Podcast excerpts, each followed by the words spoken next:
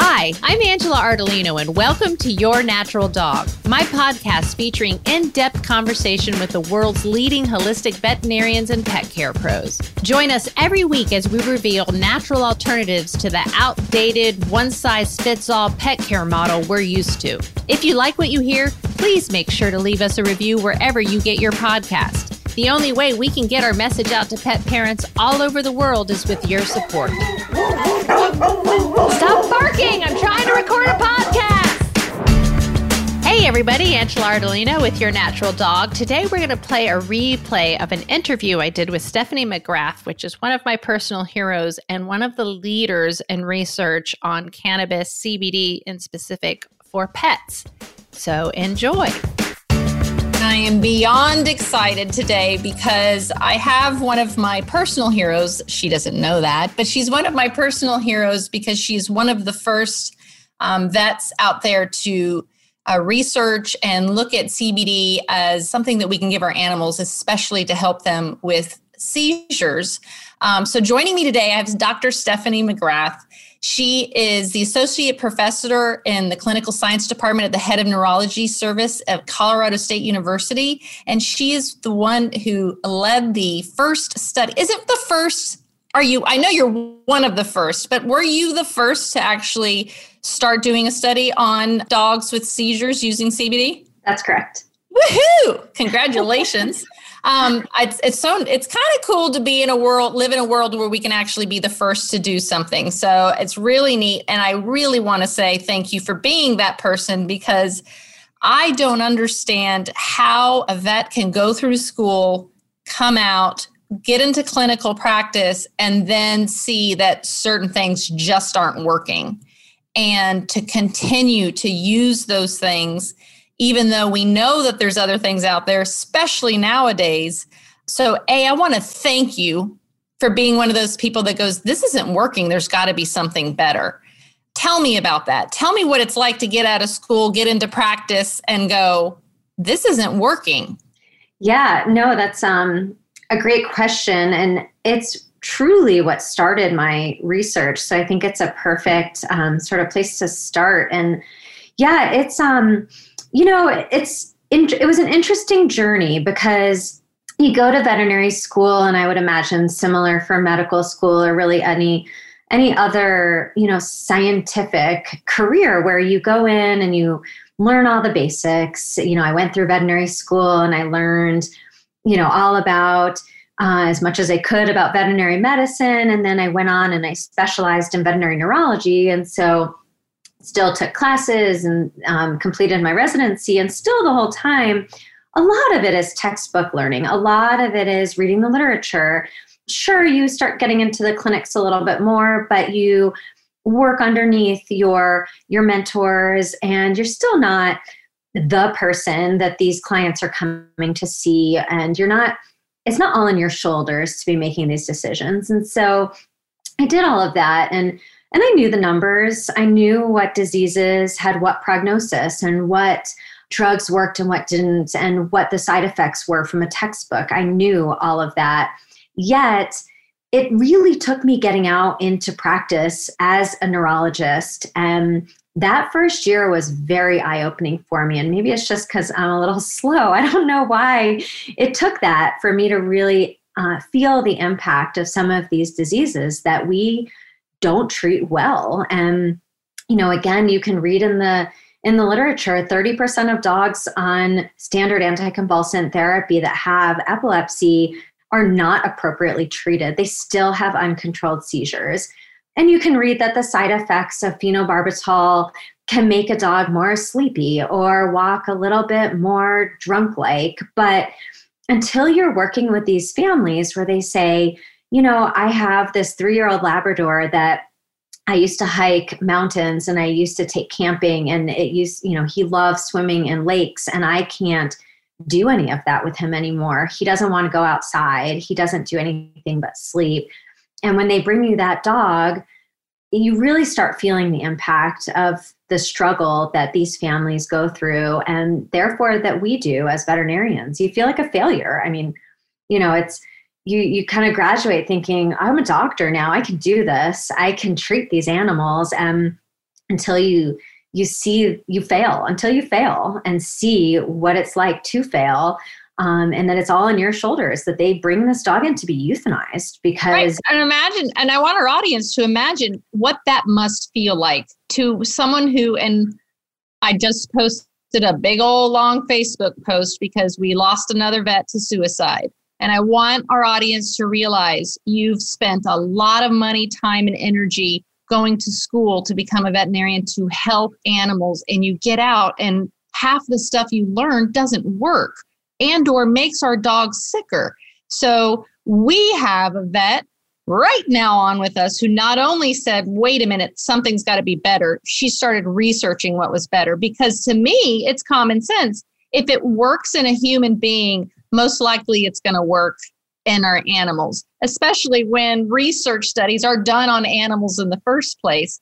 So you i am assuming are going okay nothing's working and now you're starting to hear about the benefits of cbd for humans did you immediately go okay this let's see if this will help our pets because also to remind my audience you're not taught anything about the endocannabinoid system the master system of all our systems you are told nothing about in vet school so imagine that also so imagine how you must feel and now you realize this, you research, you study it, and now you're actually helping pets. Right, exactly. Yeah, it was um it was interesting to to try to start on this journey that I mean, like you pointed out, Angela, it's I mean, this is not a new drug. This is not something that we know nothing about yet i mean it's been used for what over 10,000 years as a medicinal product not just recreational and yet discovered and used by Chinese medicine, you know, centuries and centuries ago. yes. And so it was really interesting to kind of see what was happening on the human side, know that we needed something better on the veterinary side, and to kind of start on that journey. Like you said, I, you know, I'm, I'm one of the first or the first to research this um, drug and epilepsy in animals, but I shouldn't be. I should not be the first. I should be you know, I should be learning about this in school because others have done it before me for hundreds of years, yet I'm the first, which is crazy. So, yeah, it's been interesting. It is. Why do you think that you're the first? Because why do you think it took so long? Why are you the only one asking this question? You know, I, before you came on, that's what I was asking. I go, I don't understand.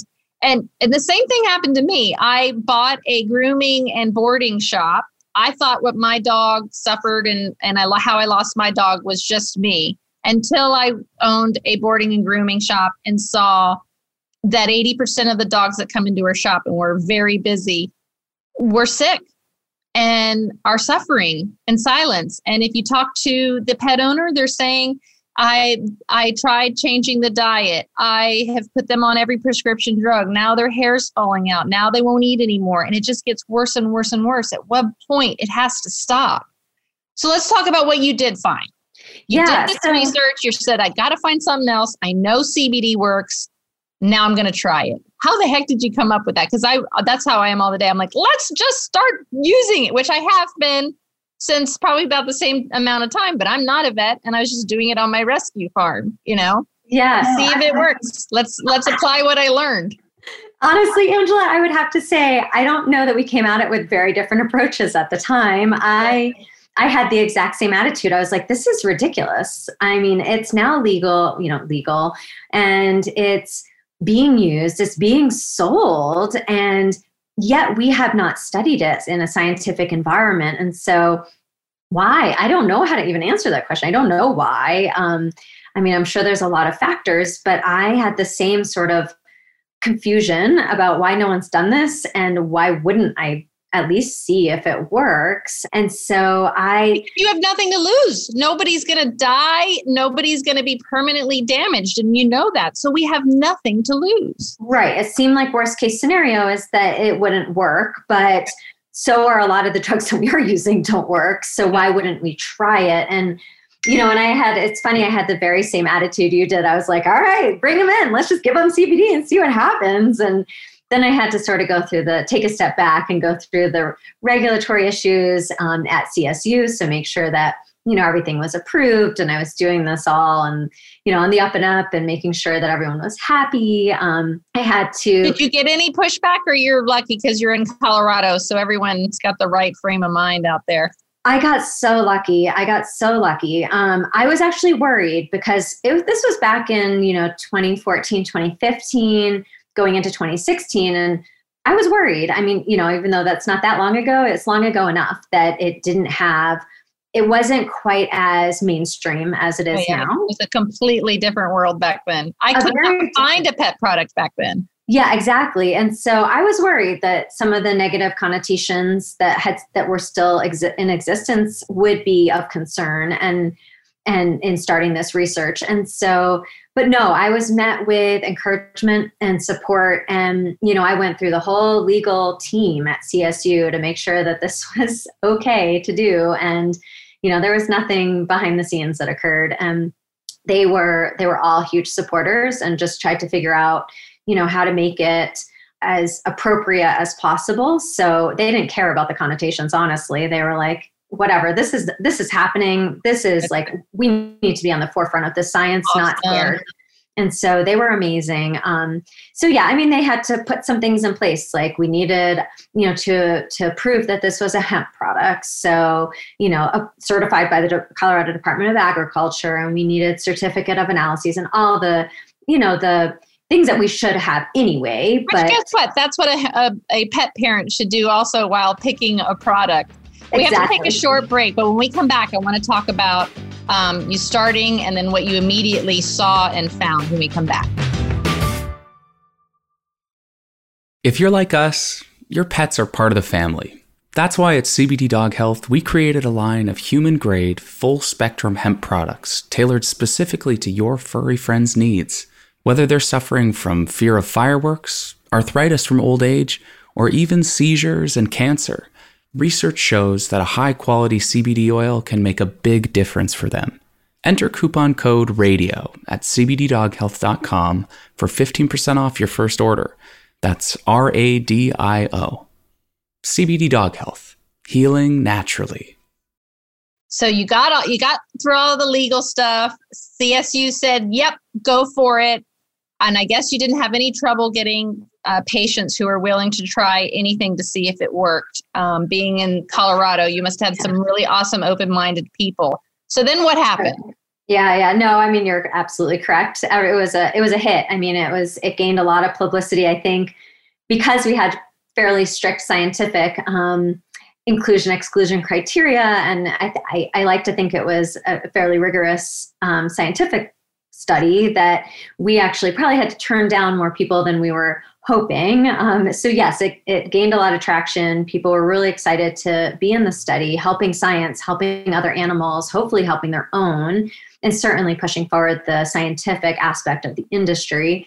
So, yeah, so we started out with a pilot study. We enrolled. Um, we enrolled more dogs and actually completed the study, but we had 16 that completed we had nine in our uh, control group, or sorry, in our treatment group. So nine dogs received CBD over a three month period, and then the other seven received a placebo during that three month period. So these were all dogs with naturally occurring diseases. We did not induce anything that had uh, that were suffering from what we called re- refractory epilepsy. So they were already being treated with the standard medications we have available and were failing. So they were continuing to have multiple seizures a month, even on oftentimes as many as four or five um, of our standard medications out there. And so we enrolled them in the study and we added on either a CBD or a placebo. So they stayed on their, their standard of care treatment. And then we added CBD or placebo. We were blinded, so none of the researchers knew what the dogs were receiving, neither did the owners. So that just helps keep things unbiased and again, just sort of increasing the scientific rigor of the study. And so um, the dogs co- took the medication over a three month period and recorded what their seizure activity did. So, did it get worse, stay the same, or get better? And excitingly, and uh, please take this with a grain of salt, it is 16 dogs. So, it is right. by no means a large study.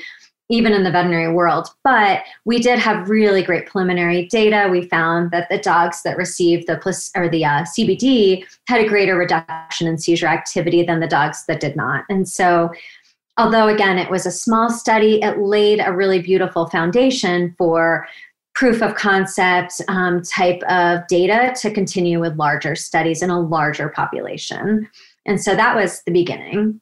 That's amazing. And are you, do you think, I know that you're involved in two more studies now, one that's just completing and then an, additional one. I'm assuming some that in there is got something to do with dosing. Um, mm-hmm. Um, because of course, in my, you know, uh, non-clinical trials here, every single dog is completely different. So I could have two different dogs experiencing different types of seizures, and one is going to need 100 milligrams, and another one's going to be 50, and it, it will never have one again. Um, is that something that you're finding? Yes, absolutely. Angela, you should come work at CSU. You're like a step ahead. No, I went to the University of Colorado. Perfect. I went um, I through the University of Vermont's um, program. I was invited to attend their inaugural class back in 2016. So they've got that uh, program for medical cannabis therapeutic use in biology. So I went through that. So I know everything. Um, and then turned around. yeah, and then turned around and started using it on my dogs on my rescue. Well, not just dogs. I use it on my every animal that you know has because we all have an endocannabinoid system. So right now I'm having incredible success with my Doberman who has osteosarcoma, and I'm only treating oh, her with cannabis diet, of course, and um, turkey tail mushrooms, which are becoming my new favorite is mushrooms with cannabis. Yeah. But yeah, tell me about some of what the research you're working on now and how that's kind of like a step up. Okay, I proved that there's something here. Now, what do you do with that? And what I love is that you're not even a researcher. Yeah, you're like, I didn't know that this is where I would end up. I know, I know. It's so true. I, I yeah, I was just a, a very happy clinician, and then I, I realized, like I said at the beginning, that this was this was not going to work um, with the medications we have. So somehow became a researcher, um, clinical and, researcher. And what's kind of funny is that you know people will go, uh, you know, some vets will even say, well, CBD is not approved by the FDA. I'm not, you know, going to take it. I'm not going to give it to a pet. But uh, neither is phenobarbital for the use yeah. in dogs. So I love to bring up that little fact when people say something like that. And CBD actually works and phenobarbital most of the time does not and has so many harsh side effects. That's what she's trying to do, folks. We're trying to stop the seizures without making things worse. We're supposed to be doing good. We're supposed to be helping our animals, not making them sicker, not suppressing or damaging their immune system so that it no longer can help them. Um, okay, so sorry. Tell me more. No, no, no. You're you're spot on. And so yeah, I think um, the variability is a really great point and that's exactly what we're trying to work with now. And so we know that it likely will help dogs with seizures. Um, again we're still sort of in the process of um, quote unquote proving that with our, our most recent study that's uh, the funding came from the akc canine health foundation. And so they funded a much larger study based off of that pilot study. And so that's kind of what we're we're sort of in the final throes of finishing up that study um, to show that in even a larger population of dogs um, it still works. And then the study that we're launching now is exactly the dosing question. So you know and i agree with you 100% it is metabolized so differently. It is so differently affecting different dogs that it's it's very individual. And that's okay. I think trying to understand a dosing range is helpful. The other big thing we're doing right now, and I think this ultimately is going to be really important, um, I'd be curious on your thoughts, but I think measuring their plasma CBD levels, because it's really hard to understand. I mean, honestly, you could give the same dog two milligrams of CBD and it's going to be high in one dog's blood and it's going to be low in another. And you know, and that's okay. It's the nature of the drug. But I think understanding if we are able to reach X amount in the bloodstream, we're likely to decrease seizures. So who cares if that dog gets 400 milligrams or two milligrams? The point is, is that can we identify a threshold that yes, if we can achieve this threshold, in dogs, we're likely to stop or at least decrease the frequency of seizure activity. And so that's kind of where we're working now. I totally agree. And I also, what I found is that it's a big difference between a young dog and an old dog. For sure. And how many deficiencies they have in their endocannabinoid system. So if seizures is just one part of, they've also got cancer and Cushing's and all of these other things. Definitely. I feel like you take the CBD or cannabis and it's going to address all of those issues in due time. Is it going to stop the seizure? Most likely, but it may need more because it's also doing all of this other stuff. But right. yeah, my oldest patient was, she was 16, so she lived to be two years more.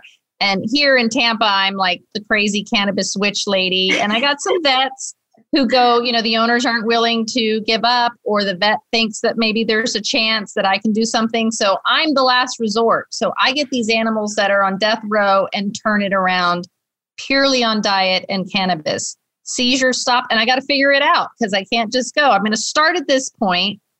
Thanks to your research, I know where to start. I know where to start, and then I know that I'm gonna I may need to reduce or give her more to completely stop them. And she was six pounds and hundred milligrams of full spectrum uh, hemp extract stopped her grand mal seizures. I would even try to take it back after like three months. Okay, let me take it back and see. Nope, I had to stay at that 100 milligrams. A younger dog, I may not have to do that. So I think it has a lot to do do with age and the multiple deficiencies in your endocannabinoid system. So every, but that makes sense. We're all completely different individuals. Dogs, cats, animals, we all are different. So we can't just go, here's how much is going to stop your seizure. So that's really hard for pet parents to understand. But to me, it makes complete sense because that's how it works with us. That's how any medicine works with us, also. Exactly. And I think setting that stage when you get started is is important. I mean, you know, we say, look, this is not going to be a one and done thing most likely. We're going to have to play with dosing. We're going to have to to monitor. It's an art form. It's not a cookbook recipe. And so, you know, and that's it's not an uncommon occurrence with drugs. You know, I think it's unreasonable to go in and say if this dose doesn't treat my dog for whatever you're trying to treat, then it's not going to work. That's just not the case. Some dogs you can go really low. Some dogs, you know, like you mentioned, multiple reasons, even body condition. I mean, you know, some heavier dogs versus skinnier dogs, they're going to react differently and store it in their fat and maybe, you know, have it be more slowly released. Younger dogs that are thinner, active, they might just kind of blow through it a lot more quickly. And so I think it's so many factors. And pet parents, they have to be, and sort of veterinarians, I think, have to be willing to sort of set out on this journey and and you know and understand that it's it's a journey. We are talking about your uh, clinical studies on cbd and you've got so the you've got one that's finishing in march. Is this one that the one that you're doing more dosing and finding out dosing no, this is actually the um, the longer one. So this was a three year study, and actually we just finished today. Exciting. Oh my gosh, how awesome is that? Damn, yeah. this is cool. I'll never yeah. forget that. It'll be like I interviewed her on her last day. I know. I saw I know. March, and I was like.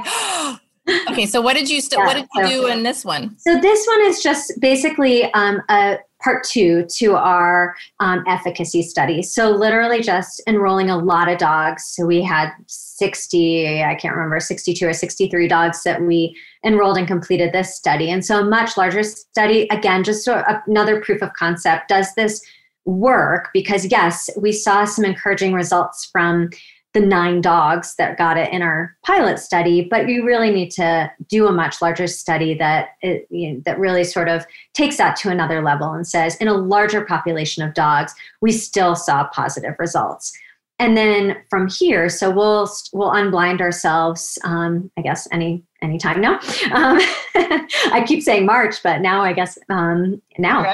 Um, so we'll unblind ourselves. We'll start the data analysis in the meantime, we did just launch another study that is looking at various doses. So we say, okay, we have the proof of concept. We do think that this is likely to work in a large population of dogs with refractory epilepsy. And so now we need to start honing in on the dose. And so this is the study where we'll start looking at the plasma levels, we'll start looking at various doses to say, you know what dog needs what dose or what threshold in their plasma to control their seizure activity and so this is really kind of the second step in the process, in my opinion. So taking it another step, starting that dosing journey, if you will.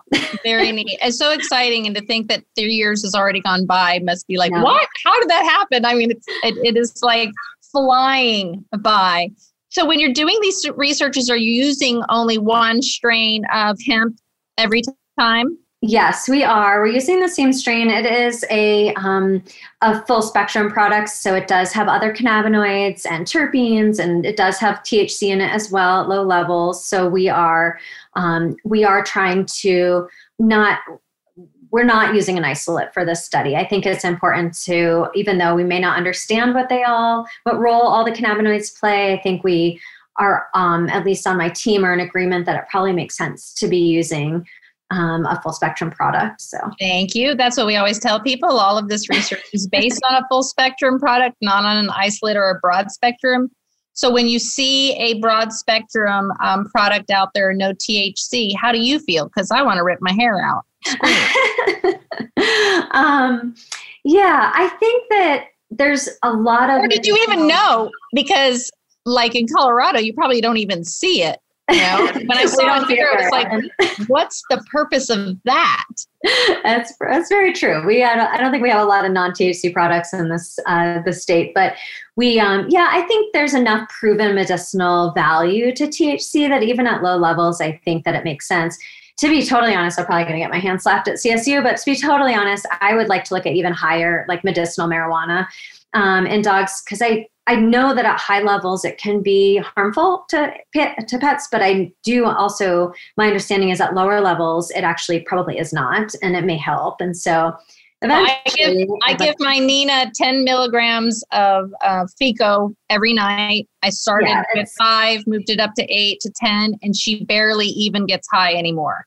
Yeah, um, it's it and we're nine months we're nine months in of doing this. So it took nine months. At first she was like every night urinary incontinence you name it. And then in the day we do 100 milligrams of full spectrum hemp extract with her. But yeah i want to be there when you do the thc stuff yeah, to be continued. But well, um, yeah, I think I mean I think it's shown that our, our endocannabinoid system is fascinating, incredibly complex, as you know, and I think come you know coming at these diseases from multiple different targets, um, even on a molecular level, is is probably important. And so that's you know again the reason we chose full spectrum. Okay, we're we're gonna go now, but I want to ask you one more question for both pet parents and vets who are still on the fence, who are still worried that this could hurt their dog, and or they're going to their vet and their vet's going, nope, nope, that's gonna kill your dog. What can you tell to these pet parents? Because I think you're gonna have the perfect message because when people told you no or didn't give you the information, you went out and got it and did something about it. And that's what I want to kind of encourage our pet parents and veterinarians who are questioning why they haven't learned or why isn't it approved by the FDA or some think it's still illegal to even talk about it thanks to California. So what give us a nice little message to them to encourage them because there's no one in my opinion who could say it better than you because you are a pioneer woman.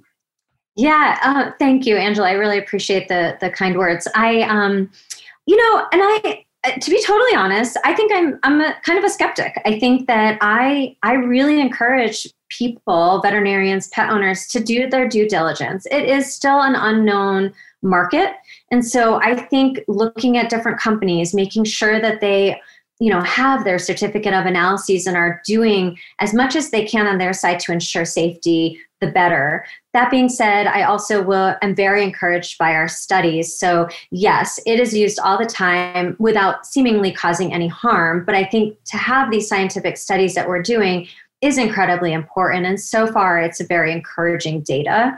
And so that to me that helped me feel better even as a veterinarian let alone a pet parent to be able to feel more comfortable with using cbd and not being so scared of it from a veterinary standpoint um, you know, and even a pet owner standpoint, it's certainly, I mean, there's a lot of mixed views and opinions about it. I think that it's it really should be a very highly respected drug and product. And I think it lost a lot of that in the early 1900s to, to late 1900s. And I think that's where, you know, things really, really fell apart, especially, you know, in the, the 50s, 60s era. And so I think it's important to bring it back up to a respected medicinal product. And we are in the process of doing that. And so it's okay to talk about and it really is. I mean it's it's our it's important i think as medical professionals to talk about it especially if a pet owner is interested in explaining what studies are published what's out there what do we know what don't we know and that education is um, i think really important um, and in some ways our responsibility as veterinarians and um, our oath to pets and pet owners to provide them with that information. Thanks for listening to today's episode. Please make sure to leave us a review wherever you're listening from. This is the best way to help pet parents like you find these episodes and get access to all our content. Follow me on Facebook and Instagram at Your Natural Dog and at AngelaArdolino.com.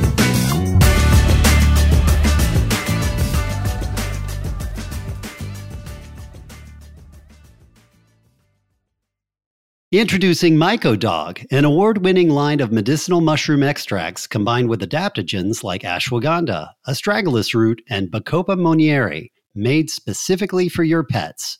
When it comes to mushrooms, sourcing really matters. Unlike other products on the market that are grown in China or elsewhere, the mushrooms in MycoDog tinctures are grown here in the United States to the highest quality standards.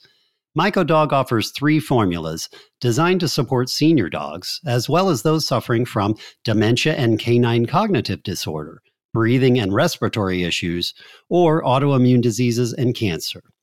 Use coupon code YND podcast at mycodog.com for 10% off these fantastic fungi.